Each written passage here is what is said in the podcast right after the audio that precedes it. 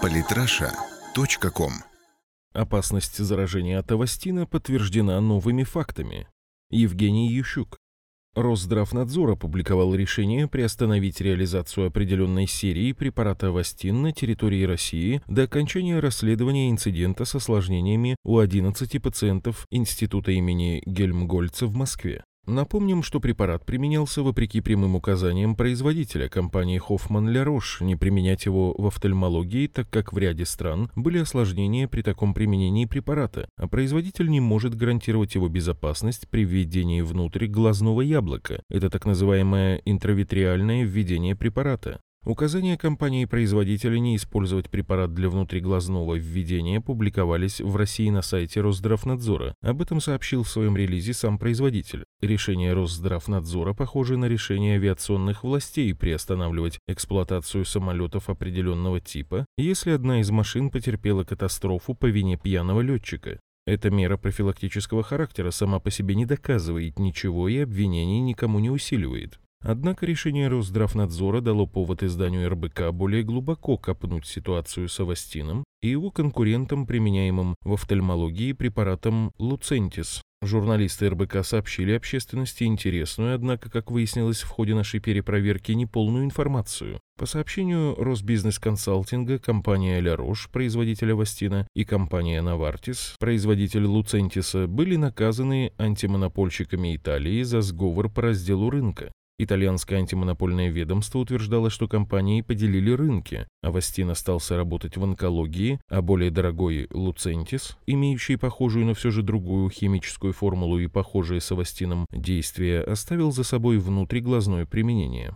Мы изучили зарубежные источники информации и обнаружили ряд важных подробностей итальянских приключений Авастина и Луцентиса, европейские баталии Авастина и Луцентиса, Итальянские антимонопольщики действительно признали Ля Рош и Навартис виновными в сговоре по разделу рынка, что, по мнению итальянских властей, привело к потерям бюджета Италии, так как из бюджета им пришлось оплачивать более дорогой Луцентис для применения в офтальмологии. Однако вслед за Италией подобного рода экономию попытались осуществить и другие европейские страны. Провели разбирательство и не осуществили этой экономии. Выводы Италии не являются признаком наличия или отсутствия подобного поведения в других государствах-членах ЕС.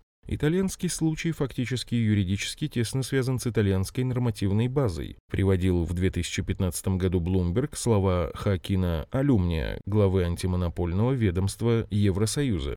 В том же материале Блумберга говорится о том, что итальянский прецедент с Авастином и Луцентисом был очень специфичен из-за особенностей местного итальянского законодательства о применении препаратов не по назначению, прописанному в инструкции. Авастин не может быть одобрен для офтальмологии в масштабах Евросоюза. Блумберг также рассказал о том, что власти Франции пытались найти сговор между Лярош и Навартис, но не смогли его обнаружить. В Германии битва Навартис с властями за Луцентис развивалась по следующему сценарию. Навартис настаивал на том, что только Луцентис может применяться в офтальмологии, что, собственно, и прописано в его инструкции. Однако разница в цене привела к тому, что власти Германии настаивали на непредусмотренном инструкции применения Авастина, и в результате пациенты давали свое согласие на такое применение, соглашаясь на осложнения из-за непроверенного и неизученного действия препарата при внутриглазном введении. В итоге Навартис договорился с властями Германии на принципах шведского стола. Навартису выделялся определенный годовой бюджет, а Навартис за это поставлял Луцентис всем нуждающимся пациентам, независимо от их точного количества. Таким образом, в Германии нашли способ не рисковать здоровьем пациентов, применяя более дешевый, но не предназначенный для такого использования препарат. На фоне всех этих событий компания Hoffman La Roche выпустила на Западе в 2015 году релиз, в котором отказалась создавать инструкцию по применению авастина в офтальмологии и напомнила, что есть специально предназначенные для офтальмологии альтернативные препараты. Это перевод близкий к тексту релиза. Мы отдаем себе отчет в том, что государственные бюджеты здравоохранения ограничены и требуется найти способы их экономики. Но компромисс не должен быть сделан за счет снижения качества научного и медицинского обеспечения, равно как за счет интересов пациента, особенно когда существуют разрешенные терапевтические альтернативы. Роше не будет возражать против возможного создания временных правил применения Авастина, но пусть ответственность за это лежит исключительно на Национальном агентстве по безопасности лекарственных средств и товаров медицинского назначения. Роше в этом участвовать не будет, равно как не будет брать на себя каких-либо новых обязательств в связи с созданием временных правил применения авастина в офтальмологии. Мы каждый день тратим на то, чтобы обнаружить и разработать новые лекарства при заболеваниях, для которых не существует в настоящее время безопасных и эффективных терапевтических решений. Сама по себе проблема Авастин против Луцентиса, как заметил портал, связана с тем, что сперва компанией Genentech был изобретен онкологический препарат Авастин, с которым стали экспериментировать офтальмологи. А затем эта же компания разработала Луцентис специально для офтальмологии, что, на наш взгляд, подчеркивает наличие различий между препаратами помимо цены. Затем Genentech был приобретен компанией Roche, но права на производство и продажу Луцентиса за пределами США отошли к Навартису. Ля Рош и Навартис имели намерение произвести слияние, в связи с чем Навартис приобретал некоторое количество акций Ля Роша, однако затем от этой сделки решили отказаться и акции Ля Рош выставили на продажу. Таким образом, Ля Рош и Навартис были и остаются, что называется, разными карманами. Предполагаемый сговор между ними просматривается с экономической точки зрения с большой натяжкой. Почему, вероятно, и не преуспели в этом антимонопольщики Евросоюза, кроме итальянцев, с их некой спецификой локального законодательства по применению препаратов вопреки инструкции? Обращает на себя внимание факт, что в ЕС, где в основном и были скандалы по поводу применения авастина в офтальмологии, именно власти стран вели переговоры или войны с производителем препаратов. На пациентов эти проблемы никак не перекладывались. И самое главное, применение препаратов вопреки инструкции, а значит с неизученными последствиями и вероятностью осложнений, велось на основании юридически значимых документов санкций властей. В институте имени Гельмгольца же, если судить по публикациям в СМИ, мероприятия по введению авастина непредусмотренным инструкцией способом и в непредусмотренных инструкцией целях выглядят скорее как самодеятельность медицинского учреждения с целью получить прибыль в несколько тысяч рублей с каждого пациента. Американский инцидент.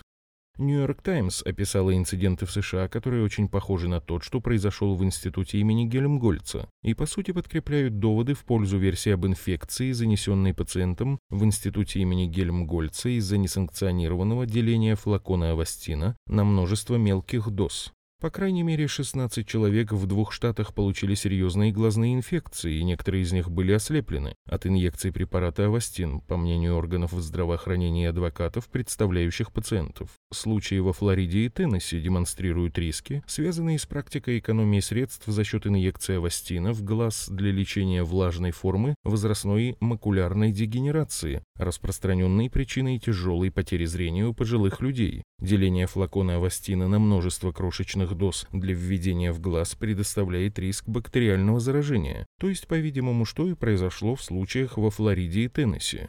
Микробы не знают экономики. Они просто попадают с иглой во флакон с лекарством, и затем, если их разнести по глазам пациентов, вызывают воспаление. В глазу нет механизмов защиты от микробов, которые есть в органах, имеющих хорошее кровоснабжение. Поэтому, если микробов занести нестерильной иглой во флакон, а затем растащить по глазам людей, будет вспышка инфекции. Судя по тому, что пациентов лечили антибиотиками, а некоторых оперировали, это вероятнее всего могло произойти в институте имени Гельмгольца. А судя по тому, что никто до сих пор не сослался на разрешение российского Минздрава применять авастин в офтальмологии, его, вероятно, просто не существует. Не пей из копытца. Институт имени Гельмгольца, когда разразился скандал с осложнениями у его пациентов, получивших авастин, вопреки инструкции производителя выбрал линии защиты нападки на компанию Ля Рош, мол, наверное, препарат попался некачественный. В ответ на это компания Ля Роши напомнила, что, подобно сестрице Аленушке из русской народной сказки, уговаривавшей братца Иванушку не пить из копытца, неоднократно в течение нескольких лет просила российских врачей не использовать авастин ни по его прямому назначению. Причем просила не абы как, а в инструкции к авастину из официального сайта Росздравнадзора. Приводим официальный комментарий производителя авастина на, на сайте производителя Хоффман Ля Рош. Компания «Ля Рош» неоднократно информировала Федеральную службу по надзору в сфере здравоохранения и федерального развития о случаях развития тяжелых поражений органов зрения, развившихся при применении авастина по незарегистрированным показаниям, которые были отмечены у пациентов в различных странах мира. В 2011 компании были разосланы информационные письма для врачей о недопустимости применения препарата Авастин по незарегистрированным показаниям в офтальмологии. Данная информация публиковалась на официальном сайте Росздравнадзора. Уголовное дело об оказании услуг, не отвечающих требованиям безопасности, возбуждено по факту непрофессионального лечения пациентов глазной клиники имени Гельмгольца. Подписывайтесь на наш канал в Телеграм. Самые интересные статьи о политике и не только. Читайте и слушайте каждый день на сайте polytrasha.com.